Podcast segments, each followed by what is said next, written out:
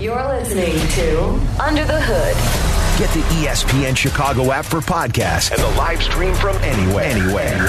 Anywhere. Download in the App Store today. This is ESPN 1000, Chicago's home for sports.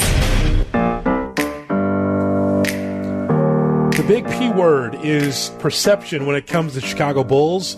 It's one of the reasons why the Bulls are in this position right now the perception. If you're a free agent or if you're someone that's going to be drafted, you look at the Bulls and say, oh, you're just, just any other organization. Just like some free agents and some other agents and players look at the New York Knicks the same way and they say, it's us, New York, it's just another city, it's just another building. The thing that the Bulls need to do is to make sure that they're just not another city, not just not another team. The Bulls have been able to change the face of the organization in something that should have been done years ago. Keep in mind of the ebb and flow of the issues with this Chicago Bulls team. In that over the last 10 years, you haven't seen the Bulls in the Eastern Conference Finals. In a world class city with a lot of tradition, you would just think that the Bulls would be a team that's in the mix, if nothing else, to get in the playoffs and fight. This Bulls team doesn't have fight not just the Jim Boylan Bulls, but the Fred Hoiberg Bulls. They didn't have a lot of fight. The Tom Thibodeau Bulls, they had fight. Tom Thibodeau did everything he could to try to get this team to a championship level, but yet he was ridiculed because some of you, many of you, sided with management, believing that Tom Thibodeau just ran his players into the ground too many minutes and all the injuries were because of Tom Thibodeau. Well, ultimately, it's about player selection. It's ultimately about trying to find the best players available to get in the playoff hunt and get Larry O'Brien's trophy. But the Bulls, just like that, changed the face of their organization by having Arturas in this spot right now. And it's great. Karnisovas is a guy that has been well respected in the international community. And he should give the Bulls an advantage in global scouting. That's also very important. But he came from the Denver Nuggets, and while he drafted well since 2013, he traded for Nurkic, Gary Harris, Jokic, as well as Jamal Murray, Malik Beasley, Monte Morris, Michael Porter Jr. There were value in some of those draft picks that he was able to select. There's been some mistakes too. I mean, the Nuggets also traded Donovan Mitchell for Trey Lyles, and the 24th picked uh, Tyler Lydon in uh, 2017 and move Rudy, Gobert for a second round pick and cash considerations. There's been some issues there. There's been hits or misses, but there's been more misses than hits with the Chicago Bulls, and that's the whole point. Is that there are no perfect GMs, but you've got to be able to find those that can scout talent and do the right thing. And for those that look at this and say, well, what has this guy ever done? Karnisovas. Well, here's the thing. We're going to find out. And for those that have been looking at Gar and and saying, this is not going in the right direction, when is this going to change? Change is coming. I would rather have Karnisovas in position right now to be the president of basketball operations, finding a general manager also that he can work with, and changing the face of this organization than going with the same old, same old. Because you, you see, I'd rather for this change to happen with others pending than to be able to go through the old guard of the Chicago Bulls, the same old. Like this could easily be me talking about Doug Collins as the new president of basketball operations and just moving the deck chairs on the Titanic, just moving it around. Pax, you move over here. Gar, you move over here. Ladies and gentlemen, Doug Collins. Well, that's not what is needed for 2020 with this Bulls team. It's a new decade. It's a new era. It's time to start winning again. A world class city with the mo- one of the most passionate fan bases in all the NBA. And you got to look at turds like we've seen time and time again with this Bulls team. Turds meaning the bad one loss record, seeing over 215 losses over the last five years you've got to be able to have much better than what you've seen so far. And Karnisovas is going to come in, and hopefully he'll see number one, he's got to be able to look at the head coach and decide whether or not Jim Boylan is the guy for the long haul. You and I both know what's going on with Jim Boylan. We understand the disconnect that has been put out there in a major way from the players to Jim Boylan. Off the record stories that I've heard about how some of the players just don't have a respect for Jim Boylan. And it started from the beginning. Just think about how it started from the beginning. Fred Hoiberg gets fired. And then Jim Boylan moves 18 inches over to the head coaching spot. So now the players already have in their mind, well, wait. So we were losing and Fred gets fired, so why are you the head coach? Weren't you part of the problem? That's not how the Reinsdorf saw things.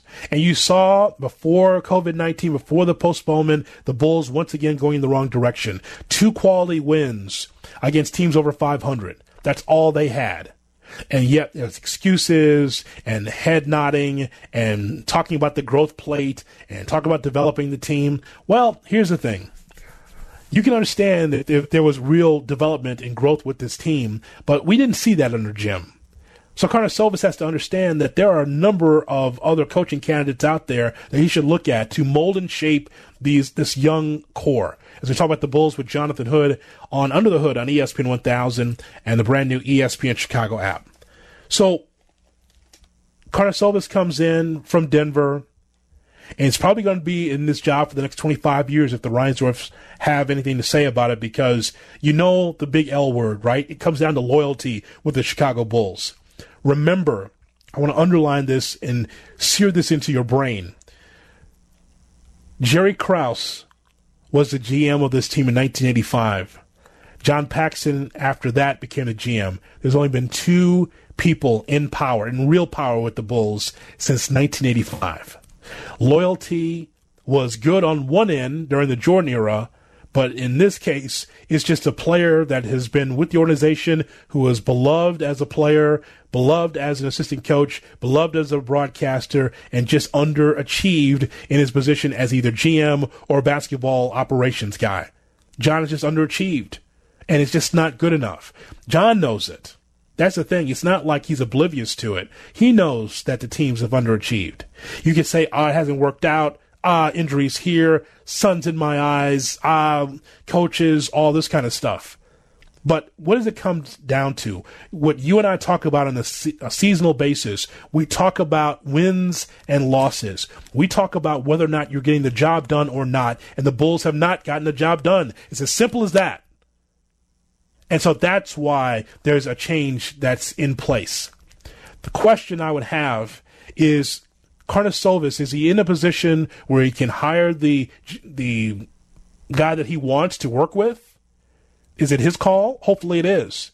And then when there's changes that will take place as far as head coach, coaching staff, the way they look at their their system for scouting, do they have the full autonomy to do that? Or does John Paxson come from the shadows and say, no, no, no, this is not how we do things? If you're going to make a change, it's got to be sweeping changes for the better. From the beginning, it smells better, it feels better because it's not Garpax. What's interesting is I've had a great relationship with Gar Forman over the years, personally. But when we talk about business, it comes down to wins and losses. And both Gar and Pax both know that. But when you have people buying billboards, when people come on this radio show, when people get on social media and say fire Garpax, and they get on first take and they start yelling about fi- uh, fire Garpax, it's embarrassing. It's embarrassing for the city. It's embarrassing for Michael Reinsdorf because it's his baby now. And even though Jerry Reinsdorf has always been loyal and keeping employees around forever, you can keep people around because you think they're good people, but business has to matter. And business is not always about just money. Yeah, no, money is a big factor, revenue streams, all those things are important, but winning also is important too. How about being rich and a winner? Can you do both? We've already seen that with, in the Jordan era. Why can't you do that now? And that's the where the rubber meets the road. You can be filthy rich and have generational wealth, and that's great and that you've got a top five in attendance at the United Center because people keep coming into that place because they're looking for something special and they, there's loyalty there from some of the fans.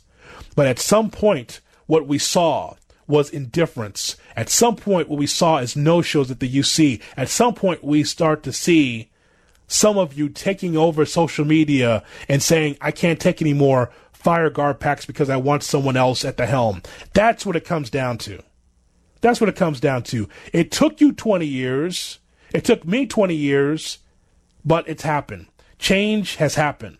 And change is for the better for this Bulls team because you just need a fresh set of eyes. I've been saying it for years. A fresh set of eyes. John Paxson can still be part of the organization, but he's got to be someone like Luol Deng, Horace Grant to the side, and he's got to allow this management team that's going to come in to develop and be able to influence and entice. And know, I want to make sure this is very clear. Those guys that are in place, Karnisovas and whoever's going to be the new GM, they've got to be able to entice others to realize it's okay. You can come to Chicago now because you're going to be part of something new and fresh. The faces before had free agents balking at Chicago. Oh, I don't mind coming here and kicking it at the club.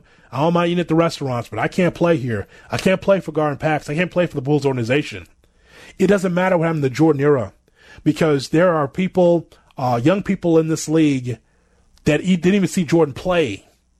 So they know about the legacy, they know about the banners, they know about the city, but they don't know what it feels like when a city's behind them, like Chicago Bulls fans. And so the ultimate point is this it's important for these new faces for the Bulls to be able to say, it's okay, come on in. There's nobody with a checkered jacket and a white shoes, like a used car salesman that's going to say, hey, you can come play for us. It's going to have a new feel, and that's what's important for the organization. Some thoughts now from Tom Thibodeau, former Bulls head coach on with Cap and Company. Gave a full scan report on Karnisovas. He has a great demeanor. He's very, very bright guy. Uh, and I think he'll be methodical in how he analyzes everything and assess uh, what's good, what needs to be improved, and then he'll formulate his plan. And I think once he formulates the plan, he'll execute it. Uh, he won't rush into decisions. Uh, he, he he was terrific with Team USA, and I think what he adds is he's got great expertise in international basketball, and uh, I know he has a, a close uh, relationship with uh, Duke Dukan, uh, who's already there, who's basically the godfather to all the international, uh, uh, you know, uh, management type people in the league, and I think that'll help because, we, as we all know, well, there's a lot of talent, you know, internationally, and I know from my experience, Team USA, uh, Arturas knew those players inside and out, and I thought that was a big part of Denver um, going uh,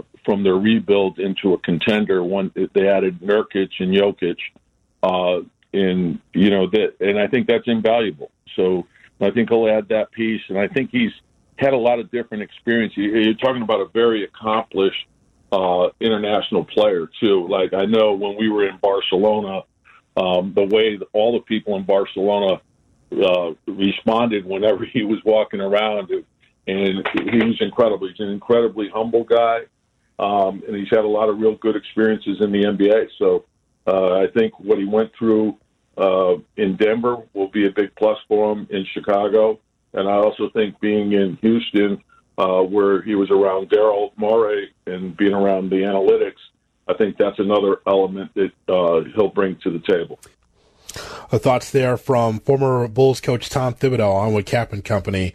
Interesting scouting report on Karnisovas and the respect that he has internationally uh, and the respect he has around NBA circles. And so we talk about the Bulls with Jonathan Hood on ESPN 1000. We have uh, a Throwback Thursday coming up in a little bit. I just want people to hear from Mike Singer. Mike Singer is a writer from the Denver Post who covers the Denver Nuggets. And as one of the points I mentioned is how to handle the head coaching situation. You and I both know that Boylan's a boob. You know that the players don't respect him. I mean, you can see that on the. I didn't need to give off the record um, thoughts from people around the organization to, to, tell you that. You can watch the games and know. But how is Karnisovas going to be able to handle the Boylan situation? Credit to the Bulls. They got ahead of this. Um, they anticipated maybe the season not coming back. We're going to get out a head start. We're going to try to pick our top executive when other teams may be looking for other executives. So conceivably, uh, that theory holds water too, or that process would hold water too, that they would then potentially look to hire a new coach before everybody else. I mean, if they've already got their guy, they're going to flesh out their front office then you have to make a real assessment on Boylan. And, and obviously, uh, I, I trust that Arturas is going to lean a lot on John Paxson. He's not a guy who is uh, scared that this this longtime executive is looking over his shoulder. I believe AK is going to use the institutional knowledge that Paxson has hmm. and use him as a resource rather than as some sort of antagonizing figure um, within the front office. Again, speaking to that collaborative nature that the Nuggets uh, utilize so well.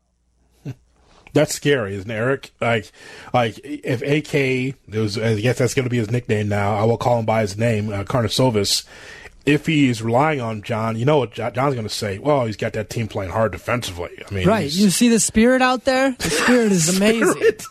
spirit.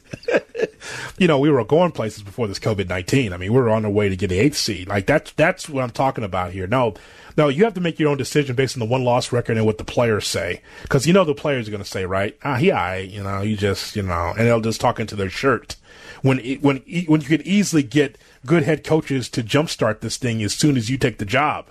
Clean house, right? It's your job. You should be able to do it. But see, that's the whole thing with Paxson. That's the thing we don't know. Does the guy have full autonomy to make changes as soon as he gets there? That's the question. We've got a Throwback Thursday for you coming up next right here on Under the Hood. It's Under the Hood. Follow us on the gram at IGJ Hood and at ESPN underscore Chicago. This is Chicago's home for sports. ESPN 1000. Under the Hood with Jonathan Hood. Before Snapchat. What is that? Before Twitter. So what's the sitch? There was.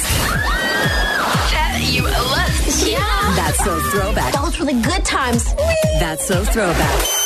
ESPN 1000 and the ESPN app. Throwback Thursday memories. I see a little silhouette of a man. Under the Hood with Jonathan Hood. Put your hands up. The throwback. All you need is love. The throwback. Taking it back. Go back. The throwback. The throwback. Throwback. Under the hood with Jonathan Hood. Let's back. back. It's time for Throwback Thursday. It's a TBT right here on ESPN 1000. And the question that we have, Eric, is what is your favorite TV commercial slash radio jingle from back in the day? your favorite TV commercial or radio jingle from back in the day. I will say this currently, for all the all the right reasons, Four Seasons that sticks to me. Um, you have been singing that all night, actually. Yeah. I heard you sing it twice now. Have I? yes. well, you know they put a furnace in for me, so um, so I'll always thank them for for, for the warmth over the winter. Uh, and uh, and Chico, C I C C O. That's that's that's one's currently, but there's some um, classic ones as well. Oh, well, let's start to talk about why this is the case because you are fascinated by my childhood in which everything was a nice jingle, everything was a toe tapper. How interesting is it for you to look back into my childhood in the 70s and 80s and hear how commercials and radio jingles were done? It's it's amazing because I'm sure like to think about the hours spent in studio creating these jingles versus now where it's someone's just downloading someone's YouTube beats and, and then throwing in a commercial. Like it's so much work and production and writing and symphonies put into these. They're they're hilarious. They're great. I think that this has got to be a course down Illinois Media School, right? We're going to have to start people doing 80s, 70s, and 80s jingles. It'd be great. It'd be fun to hear them get creative. For sure. So the first one on here from Alex is uh, the classic back in the day, Moo and Oink, which is tremendous. Moo and Oink. We got baby, baby, baby, spare ribs, roast beef, hot links, and more to give. Cube steaks, hot dogs, real tips, ooh, pork chops, chicken wings, and chicken wings too. Give me a wave if you like catfish. Jump up if it's your favorite dish. Tommy likes ribs and chicken wings. If you like you, let me hear you scream. Wave for catfish. Scream for real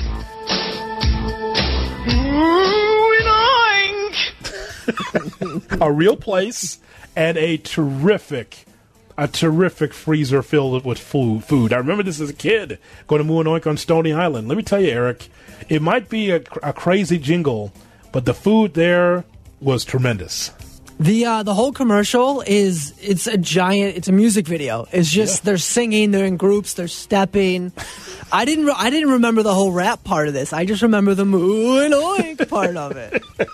I do that from time to time when I talk about Dwyane Wade, of course, because his Yes. dad was one of the owners of of uh, Moo and Oink. But yo, I remember that place. You go in there in the summertime, dude. You had to put on a parka because that place it was a freezer. You walk in that place, it was a freezer, straight up. Seriously. Because you're you're getting frozen food, the best of frozen food and Right. fish and everything else. It was tremendous. It's like you're in the back of the butcher shop type thing. Seriously, That's I mean, it, I mean, it was just it was great. Um, let's see what else we have here. Well, people love the uh, the old Empire carpet commercial. 800 588 2300 Empire. Today, lost a little bit of the, the luster when he at the 800 when it became national. It was just a local carpet cool, but now they add the 800. So, but it's still going today. Uh, that still resonates with me from even in, when I was a child, actually. I think I'll be able to pull that number out on my deathbed. Somebody will be like, "Hey, what's Empire's number?" I will know it. Like I don't think I'll ever forget that phone number. Got the uh, got to try to get a girl's uh, phone number with that once. She- I said, "Can I get your number?" And she gave me the Empire Carpets That's number. not it. Shoot. what is your favorite commercial jingle, uh, radio or TV? Um, so I actually have it right here.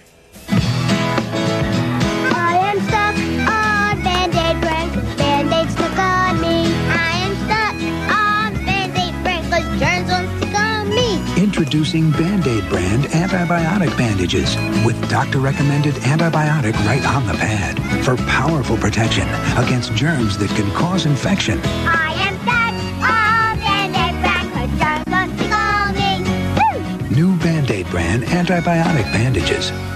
Just love the little kid singing. As as a little kid who was constantly cutting and scraping myself up, I was singing that jingle a lot to my mom when I needed needed a band aid. A hot harmonica there too, by the way. but you can never go by. you can't get past the hot harmonica on a Throwback Thursday, right here on ESPN 1000. Um, let's see what else we have here. Well, you know, listen, the old uh, Victory Auto Wreckers. Now, let me just say this about Victory Auto Wreckers. Now, now look, I, I love that commercial going back to the mid 70s as a really small child because you knew it, like 860 2004. Victory will buy. It was a, a nice voiceover. It was a radio commercial first. Then I saw it as a television. It was Floyd Brown who had the voiceover. He had the rich voice. That old car is worth money. Call Victory Auto Wreckers right now. And then, but they changed it, and I'm like, why'd you change it, man? They've had to they had stay in commercial for like 30 years straight, and they changed it. Victory Auto Wreckers, which is that is central Chicago right there. It is, and like I, they may have changed the voiceover, but it's the same guy pulling the door off his car. like still, like it's he's got his 1958 Impala that isn't running, and he's just it's the same commercial still. And still, I'm sure they're still doing well because it's still up and running in Bensenville, right? And still doing well. That is just quintessential Chicago. And of course, if you need um, if you need to call Hudson, you can call Hudson three two seven hundred. This offer is limited and may be withdrawn at any time, so call Bouchel now at Hudson 32700. How about that? Did that one take? I was not familiar with that one. That dude's voice is awesome. I like it a lot. That was that's also Chi- uh, quintessential Chicago Hudson three two seven hundred, and you understand why it's called Hudson three two seven hundred, right? I don't. Wasn't That's- it like a carpet cleaning company or something yeah. like that? Well, yes, but it's it, that's the phone number. Oh, the spelling, the Hudson three two seven hundred. It's fun. I like it. Right. It's the it's the phone number. Okay, so let me hold on. Yeah, now now kids, do you think they even have any idea how to dial letters? Okay, so that is four eight three uh two seven hundred. Yep. So four eight three, but it was Hudson because of the area. So yeah, so that was Hudson three two seven hundred. And of course, that's more um, catchy than the actual, you know, four eight three or whatever. Absolutely. That that baritone voice got me right away. Right away. That's right. So if you need your carpets clean, you call Hudson three two seven hundred. Perfect. Right after Empire installs it. right. right. Don't you see? Synergy. Understand, we were talking about a lot of shag carpeting back then. So that means It's true. It's the, true. The whole thing with the the the the, the bare, you know, floors. Yeah, you the know, people bearskin rugs. Yeah. Yeah. Well, you try to cover up the the great um, flooring back in the day. People have great flooring, and so but they want to cover it up because they want to maintain it. So that's why we put shag carpeting over it to protect what's underneath. Carpet as long as a dog's hair. so funny. but comfortable though. Right. Uh, one more. Can I get one more? Yeah, go ahead. um, how about? Uh, and I'm seeing on the list here. Someone says, "Oh, Paul Huber says I wish I was an Oscar Mayer wiener." wiener. Oh, I'd love to be an Oscar Mayer wiener. That is what I truly like to be. Cause if I were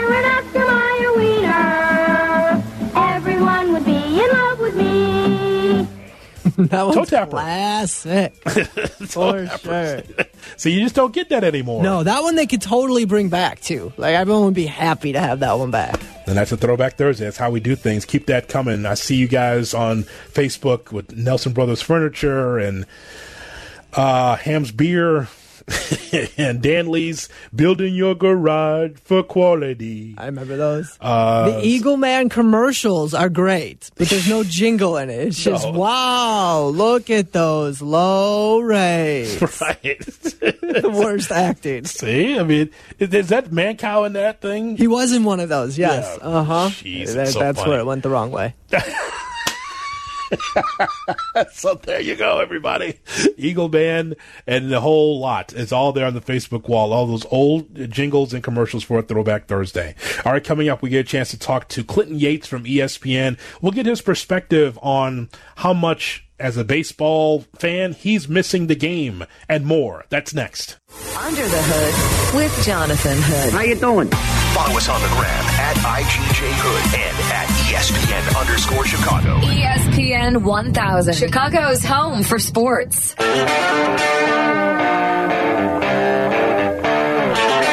It is great to get a chance to talk to my friend Clinton Yates from theundefeated.com. Go to the website, theundefeated.com, as we talk to Clinton Yates from The Undefeated and ESPN. He joins me, Jonathan Hood, right here on ESPN 1000. Let me check in with you and your fam. How's everything going throughout this pandemic and COVID 19?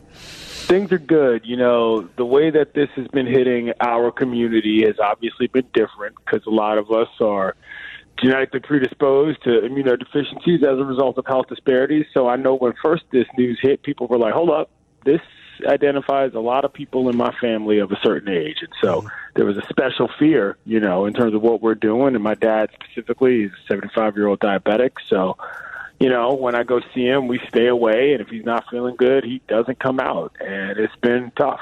I'm not going to lie. You know what I mean? But it is what it is. And this is what we got to do, not only to survive, but for everybody else to survive as well. Yeah, uh, just pretty much staying in. Uh, we were one of the first cities to be hit with that quarantine in the state of Illinois. So, dude's not going out very often, uh, and rightfully so. And if you do, you know, you will be stopped. People will ask, like, "Why are you out?" Really? You know, yeah, oh, absolutely. So it's no different from any spring or summer in the city. Uh, but only difference is, only difference is, COVID nineteen hanging over our our, our heads. Fair enough, sir. Yeah, so no no different here. So I'm I'm glad to be in the house during this uh, during this occasion. I, I want to reach out to you about a number of topics, including baseball, because I know it's very close to your heart. Um, I know that that even through this. You your bell rings for baseball, minor league or major league baseball. How much are you missing it right now? You know, it's weird because uh, I was at one of the last baseball games played in America before this thing happened. And as a result of that specifically, I don't really know how much I'm missing it because of everything else in this way, Hood.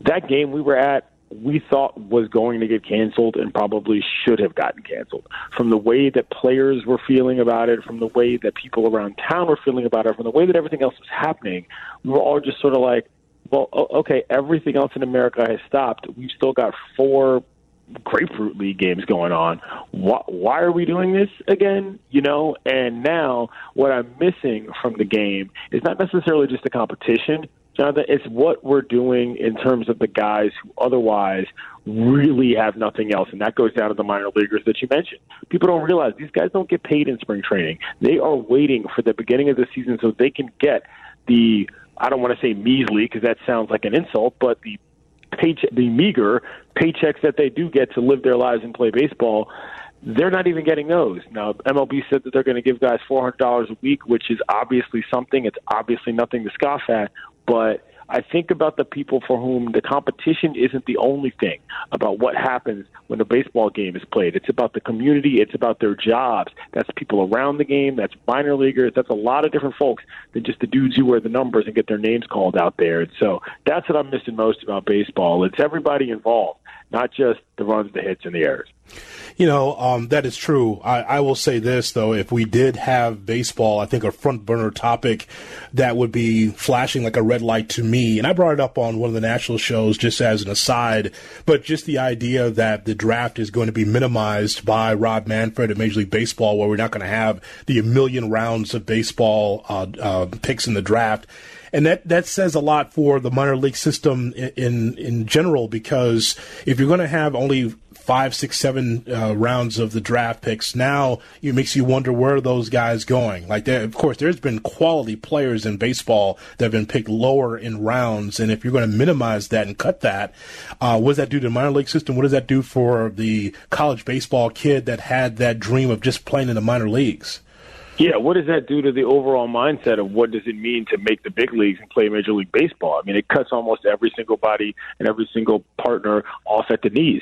And we all know that Manfred is already a guy that wants to cut down the minor leagues overall. So the word to describe your question is, uh, it's scary, just like everything else here, because, you know, sure, we might want to say that MLB probably could have done away with all of those draft rounds because it was just sort of weird and it sort of unnecessarily just pre-slotted people to what they could and could not be. You mentioned those people that come up from the bottom, but that doesn't mean that they're necessarily going to still be trying to acquire players just by cutting the draft, which is the overall problem. And so I do think that there's a lot to be looked at in terms of what baseball sticks with after we apparently return to our new normal versus what they had to do just to survive this particular part. And if that's one of those things that's not good for the future of the game.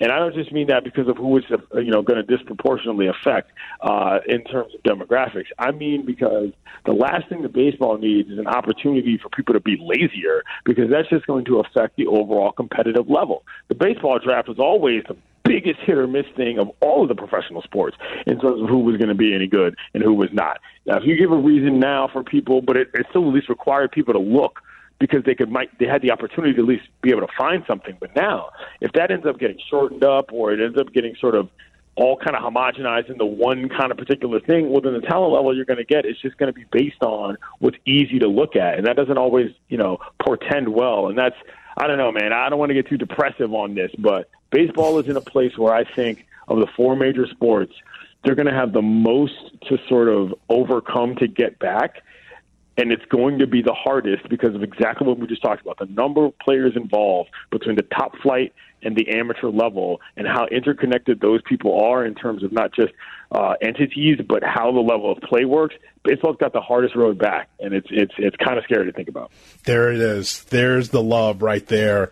There's your first love. You can hear it right there in your answer sir. There it is right there for it's real bro. Like you know it, it, i mean if you think about interest dwindling overall in terms of things, and all of a sudden you can't let kids play for an entire summer. You'd like to think that that's all of a sudden going to bring people back to the ballpark. You'd like to think that kids are going to say, "Oh, I can't wait to break my glove back in," but there's no guarantee of that. There's no guarantee that anybody's going to even want to show up to watch a baseball game in person anymore. You know, and so it's it's tough to really be all that super positive about it, but you just hope that whatever it is we take from it, we don't use to just sort of make things easier for the sake of it. We actually use it to bring things along to a place that they never were before. What is uh, what is your favorite minor league cap?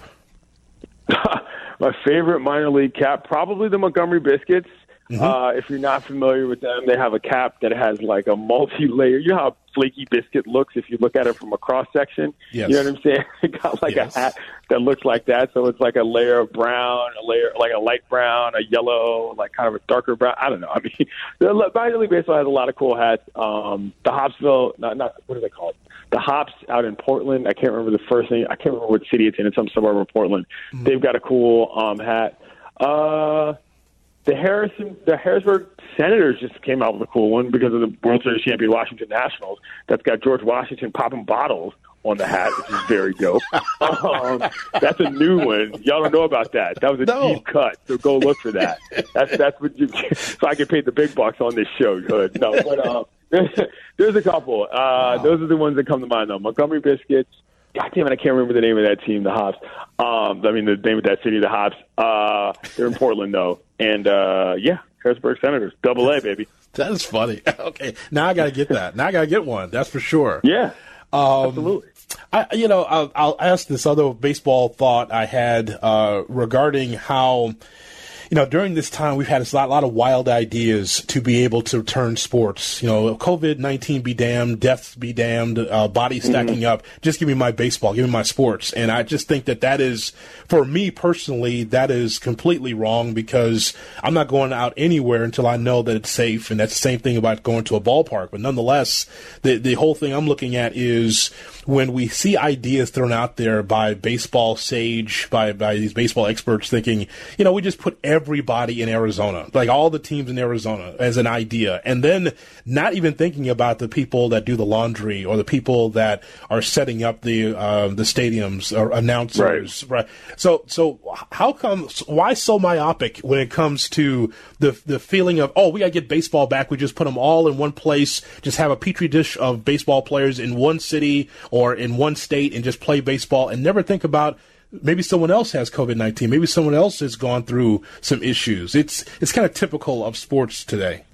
I can sort of understand, though, on some level, why, if you wanted to get baseball back, you would bring everybody to the same place, have it be at a place where there's already a baseball community, perhaps because whoever those people that are involved are need, you know, the work or the, you know, the, the life experience or whatever as much as it is, you know, as much as anything because of because of the fact that they actually like baseball.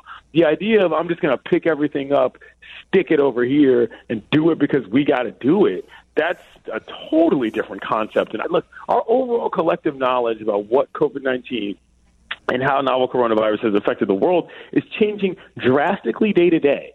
I would not be surprised if any of these leagues, and I'm not just singling out Dana, sort of rush back to get something on, you know, the, the the court or the rink or the diamond or whatever it may be or the field that people aren't sort of looking at that like, hey, are, are you sure? You know what I mean? Like, I don't know that this is what I want to be a part of until I feel safe about a lot of other things.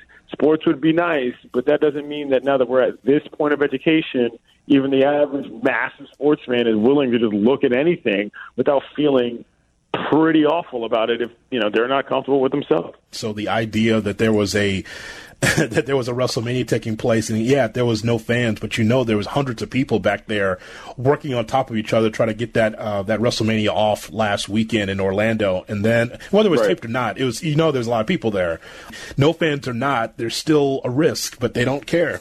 They couldn't care yeah, less. I mean, I mean, and to me, you know, right and wrong is kind of look. That's above my pay grade at this point, and I'm saying that sort of uh, from a corporate and existential standpoint. You know what I mean? But I do know stupid. You know, and this is the kind of thing that it's it's not that I necessarily know that, but I, I, I know that that's the worst case scenario is that this is really stupid because what's there to gain? You make a you make a little money, and what if just I don't know uh, you know, I don't want to speculate on the worst, but like that's that's the whole issue is that for whom and for what at this point. And I think the answer for a lot of you know people who are speaking, you know, we think about Gundy down at Oklahoma State. It seems that the answer to for whom is always basically just for myself, and that to me is ultimately what I think is a very scary prospect for who we are as a society. Is if everybody just thinks, well, I want to get this done basically for me nobody survives that, man. You know, and so it doesn't matter what we get done, and that's that's the tough part I think to really get through to people on, particularly the people who have for so long in their lives wielded so much power of determining what it is that other people like, because that is what they provide to the world. Uh, among the things that we have in common, good people, brothers and sisters, bottle popping. The other thing that we really have in common is um, the ability to to enjoy a nice. Uh, some nice vinyl music. And I told you the story a while back that my grandfather once owned a record shop on the southeast side of Chicago during the era of the Black Panthers. Uh, and uh, they were going up and down the streets and they were making sure that uh, certain areas were protected, including my grandfather's uh, record shop in exchange for whatever albums came out. Um, but, but nonetheless, uh, so what? So what Good are deal. the things? Yeah, it's a good deal. Like you got, you, you know, you got that new Stevie Wonder. Sure, okay, I'll Right. make sure that you're taken care of. Yeah, pretty much. It's- it's- they like superstition like everybody else did, I guess, at that time. Um, but one of the things that that really disappointed me was going through the, my collection and pulling my only Bill Withers uh, album, which was him at Carnegie Hall back in 1973, and finding out it was scratched. And I needed that because he just passed away. I was wondering if you had a perspective on Bill Withers uh, and what you think of his music.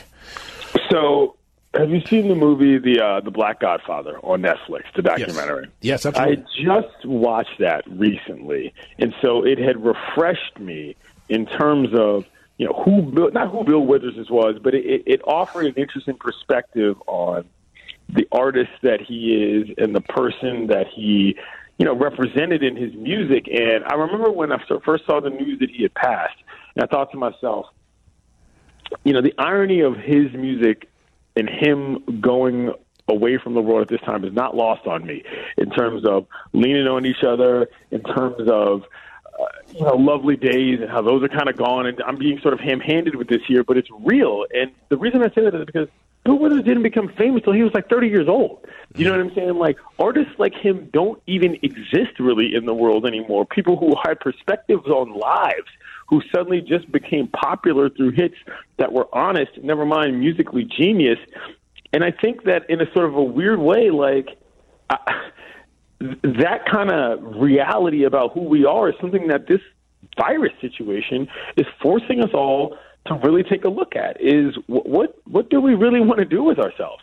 You know what i mean? And what is our real sort of talent if not anything else? And that that particular individual from his music to who he was was really a kind of a, I just kind of cosmic timing in terms of when he chose to chose when God or whatever being you believe in chose to take him from this earth, man. I didn't mean to get too deep with that, but I really thought about that, man. That guy made great music for a generation, but something about who he was and how he got there really struck me in terms of when he left the rest of us. I'm so glad you spent some time with me um, because we got we're going through a tough time right now, but we need to have some perspective on what's going on with sports and culture in our lives. So I'm glad you uh, spent some time with me. Thank you. Absolutely, Hood. Anytime, brother. Stay up. It- it is uh, Clinton Yates from ESPN with me, Jonathan Hood, as you're listening to ESPN 1000. Under the Hood with Jonathan Hood. Follow on Twitter at TweetJHood. A couple of nuggets for you. I'm really happy that Chris Bleck and I were able to come together for another NBA podcast. And there's a reason why we're having an NBA podcast, not because there's games, but because of um, movement happening on the west side with the management for the Chicago Bulls. So check that out either in the Bleck and Abdallah tab on the ESPN Chicago app or the Under the Hood um, tab on the ESPN Chicago app. So check that out. We'll put that out on social media on ESPN Chicago on Twitter and on my own Twitter, twitter.com, tweetjhood, for you to be able to listen to Chris and I go back and forth about the NBA and the Chicago Bulls and movement happening with the organization. Again, it's the Love of the Pod NBA podcast. Uh, wherever you download your podcast, you can check that out. I'll have a fun time talking to Chris about that. Um, I saw this little note about Nick Saban now able to send emails. You know, there's something sad about that, Eric. Like, I mean, there's something sad about that. Have you seen this? I you didn't. story? I knew that like a bunch of pro like NFL guys were having issues because of they're not tech savvy and they need to be doing the draft from home. I did not know that Saban does not know how to send an email. Yeah. So Nick Saban describes how he he's been stuck inside and has it has vastly improved his technology skills as he uses FaceTime, Zoom, and he finally has his own email account. How sad is that? In a lot of ways. Mind blowing, really. How do you conduct like any sort of work or business without an email? It's 2020, and he's the most successful college coach, w- one of them, definitely in the history of the game, so definitely in the modern era. and for him not to be able to be able to communicate through email is unbelievable. I guess email does leave a paper trail. So much easier to recruit, if you know what I mean, without the paper trail. My God, he's not Rick Pitino as far as I know, though. we don't know. we thank you for listening and being part of the program here on ESPN 1000. Our thanks to Clinton Yates for being with us, also Matt Bowen with us, and Amin Elhassan. Show produced by Erica Strauski on the other side of the glass. Now, if you can't join me Saturday between 5 and 10 p.m., as I'll be with Zubin Mehenti and John Anderson yeah, uh, on Saturday, then join me Monday on the 13th. We will talk Chicago sports and everything else. Remember, you and I were alone together. All the best to you and your family. And thank you so much for listening to Under the Hood with Jonathan Hood. This is Under the Hood with Jonathan Hood on ESPN 1000, Chicago's home for sports.